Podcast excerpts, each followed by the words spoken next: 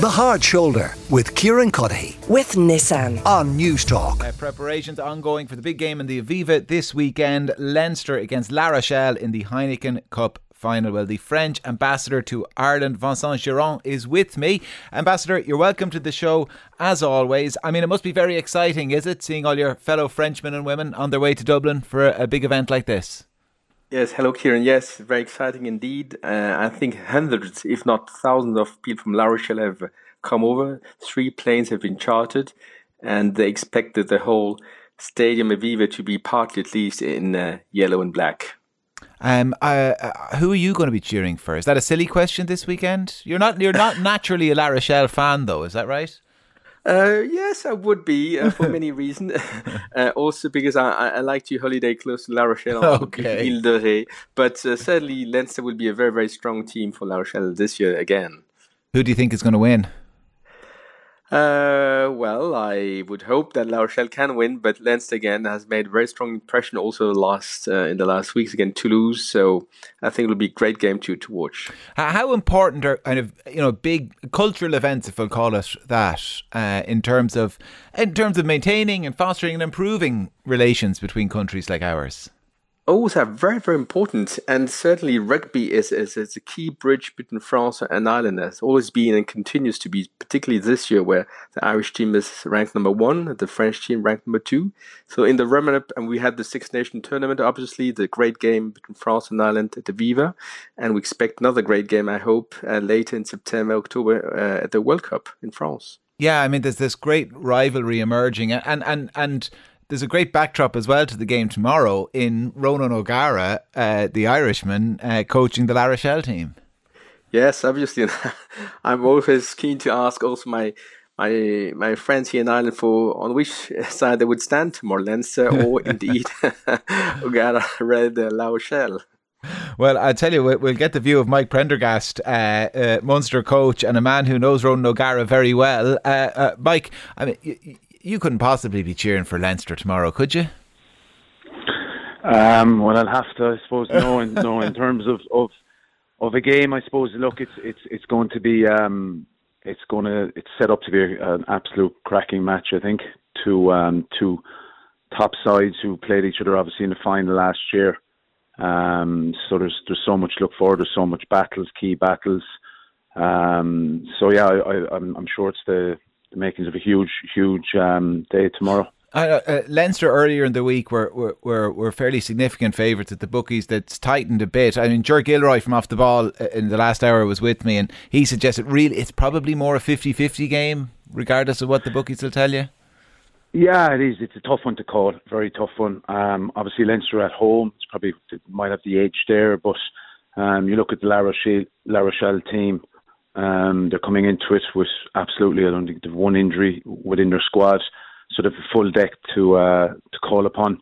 A couple of couple of players come back from injury, managed to play um, in the top 14 last last week. The likes of Jonathan Danty and Botia, which was really really important for them. They're they're big players for them. Um, but looking at the both teams, looking how they set up, how they play, um, you know, there's, there's going to be a massive, massive battle, like in most games, but particularly with, with La Rochelle playing um, at the breakdown. La Rochelle are, are um, they've, you know, they're littered with good poachers that turn over the ball and, and they lighten up from that. So um, I'm, I'm sure Leinster are, are, are aware of it. Obviously, they played them in the final last year, um, in the semi-final previous. So there's there's been good history there in terms of the, the quality of, of games we've had. What will you be looking out for then in, in terms of the opening exchanges that might give an indication of how things will go? Yeah, just the physicality, and that's one thing I suppose that, that La Rochelle have in, in buckets and spades. They've um, they've so many top, uh, powerful athletes, and they can win collisions. Um, you know, and, and that's going to be a, a key battle, I suppose, early doors. And if um, if if Leinster can, you know, match that, um, Leinster another team who who who are very good on the on the ground. So uh, I think you know the, the breakdown battle is, is, is going to be is going to be a massive part of the game. And as I alluded to, um, La Rochelle are a team that when they turn the ball over because they they have a lot of a lot of threats there. Um, they've added in a couple of players this year, a couple of ball players, and Hastoy is a 10 and Yuja Seuteni is a, as a 13. So when they do turn over a ball, they can get a, a bit of width. also with their power game, with their big athletes. So they they pose a huge threat. But look, Leinster have have obviously you know quality across the board, mm. um, and I think you know you're, you're asking about the start of the game. I think that the end of the game because I've no doubt it's going to be it's going to be a tight game, and I think it could come down potentially to the two benches. Okay. Uh, uh, the added interest, as I, as I said to the ambassador a moment ago, from an Irish point of view, is of course that La Rochelle is, is coached by Ronan O'Gara, a, a man you know very well. I, I, mean, are you in any way surprised that he has reached these levels? Um, I'm not really, to be honest with you. Just just knowing him, I played with him obviously many moons ago. Um, I coached over against him in France, but we would have been quite quite tight when when we arrived over. We both actually went over in the same year in 2013. Um, he's still there, obviously. He did a, a little. Um, he did a. He had an experience in in New Zealand, which stood to him massively. But um, I'm not because you know just just knowing him as a player, then as a coach, just as a tactician, the way he sets his teams up. Um, he's a very very good tactician. And then a big part of, of what he does as well is is his man management. And you know Rog's the type of guy he is himself.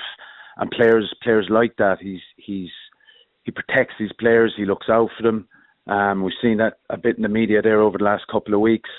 Um, and I, I know from my own experience coaching in Racing um, I went in there after Ronan and uh, how popular and how well rated he was as a coach and as a, as a person by by the Racing players um, and I think that was kind of shown when the Crusaders came came calling from in, in New Zealand, and that was obviously through uh, through Dan Carter, who he coached. You know, so highly regarded.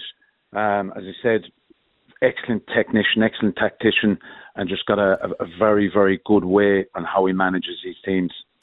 I mean, if they were to win at the weekend, you, know, you, you say he's highly regarded. It elevates him to, well, maybe he's already at this level, at, at, at a level that very few other coaches are around the world. Is that, is that, is that uh, a fair assessment? I mean, he, he kind of, I'm not going to suggest he'd have his pick of teams anywhere on the planet uh, uh, to coach, but certainly he would be on every single shortlist. Is that right? Of course he would, absolutely. And I think it's what he's done as well. You know, he he left Ireland just after finishing up playing, went to France, did a number of years there, went to New Zealand, packed up with the family obviously on board, you know, which is a massive move. Did these two years there, came back to La Rochelle. You know, I suppose he, learned on the way as well in terms of just all the different environments he was in. You know, quality environments like Racing, like like Crusaders, um, and then went into to La Rochelle as an assistant, and then became obviously a head coach and won a won a a Champions Cup in his in his first year, which is an incredible achievement. Uh, we all know how hard it is to, to win that competition, the best competition in, in world yeah. rugby, and to be back in a final again this year is is a huge statement. They're going really really well in the top fourteen. Um, so what what Rog's done is, I suppose he's he's equipped himself to be the best he can, and that doesn't surprise me. And that's through his experiences, you know, from from the different experiences that he's he's lived as as a coach and as a person, you know. Yeah. Well, listen, uh, we hope you enjoyed the weekend uh, wherever you're watching it. Mike Mike Prendergast is a Munster coach, and Vincent Guerand is the French ambassador uh, to Ireland, Ambassador Merci. The Hard Shoulder with Kieran Cuddihy with Nissan weekdays from four on Newstalk.